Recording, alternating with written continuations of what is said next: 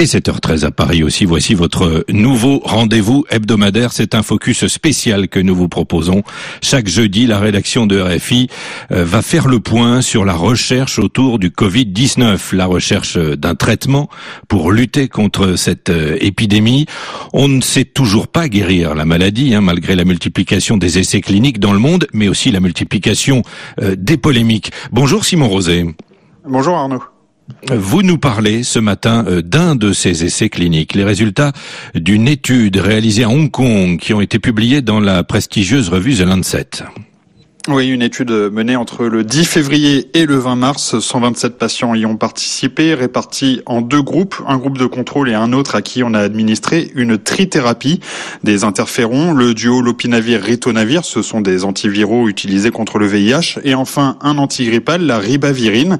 Ces molécules, elles avaient chacune été testées, été, testées pardon, seules dans d'autres essais pour déterminer leur efficacité face au Covid-19, sans obtenir quelque chose de bien concluant. Là, l'originalité, c'est donc de les avoir essayés ensemble avec cette fois des résultats prometteurs. Frédéric Adnet est le chef des urgences de l'hôpital Avicenne à Bobigny. Ils ont montré dans cet article euh, donc que cette trithérapie euh, diminuait le temps euh, pour lequel la charge virale devenait nulle. Ils trouvent une différence de 3,8 jours. C'est-à-dire que la charge virale se négative beaucoup plus vite dans le groupe traité par rapport au groupe non traité. Bon, c'est un résultat intéressant, mais euh, la mortalité dans les deux groupes est la même.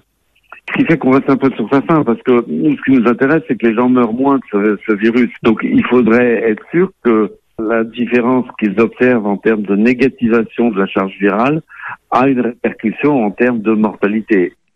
Voilà, on reste sur notre fin, dit Frédéric Adnet. Simon, ça veut dire que ces résultats demandent à être approfondis oui, parce que justement, ils sont, ils sont très intéressants. Hein. Cette baisse de la charge virale, euh, c'est un bon point.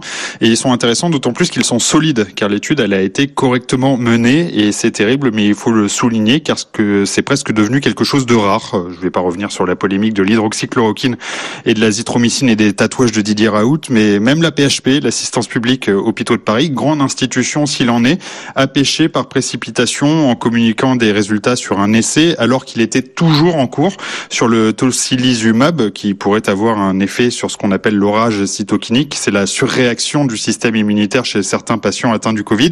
Cette affaire avait entraîné la démission en protestation du comité, euh, du comité de suivi de l'essai. C'est une chose rarissime. Frédéric Adnet. On, sent qu'il y a une espèce de course à l'échalote euh, au résultat dans cette euh, épidémie de Covid-19 qui rend fou un peu tout le monde sans parler de Raoult, mais le, euh, voilà, c'est celui qui va trouver le, premier une molécule, et, et, et, on dirait que personne n'a le temps d'attendre que les choses soient bien faites et respecter les, le BABA de la recherche clinique, c'est-à-dire qu'on ne parle pas des résultats d'un essai clinique avant qu'ils soient publiés. Alors Simon, on attend justement une euh, publication, les résultats de l'essai européen Discovery. On en a beaucoup parlé, euh, ça a pris beaucoup de retard. Normalement, hein, je dis bien normalement, cette publication elle est prévue pour aujourd'hui. Normalement, oui, hein, mais euh, au mieux, ce ne seront que des résultats intermédiaires. Euh, Discovery a en effet pâti de cette course à l'échalote hein, dont parlait euh, Frédéric Adnet. Lors de son lancement en mars, c'était censé être un essai européen avec 3200 patients, quatre traitements étudiés. Discovery n'a finalement d'européen que le nom, puisque tous les patients, sauf un, se trouvent en France. Du coup, ils ne sont que 750 environ. Et forcément, avec 2400 patients en moins, ces résultats seront beaucoup moins solides. Cette difficulté à recruter des patients, elle n'est pas nouvelle, mais on ne l'a pourtant appris que très récemment. Et là aussi, c'est dommage car Discovery, c'est un essai qui a, euh, qui suscite toujours beaucoup d'espoir et qui aurait pu nous apprendre plein de choses s'il avait été mené comme prévu.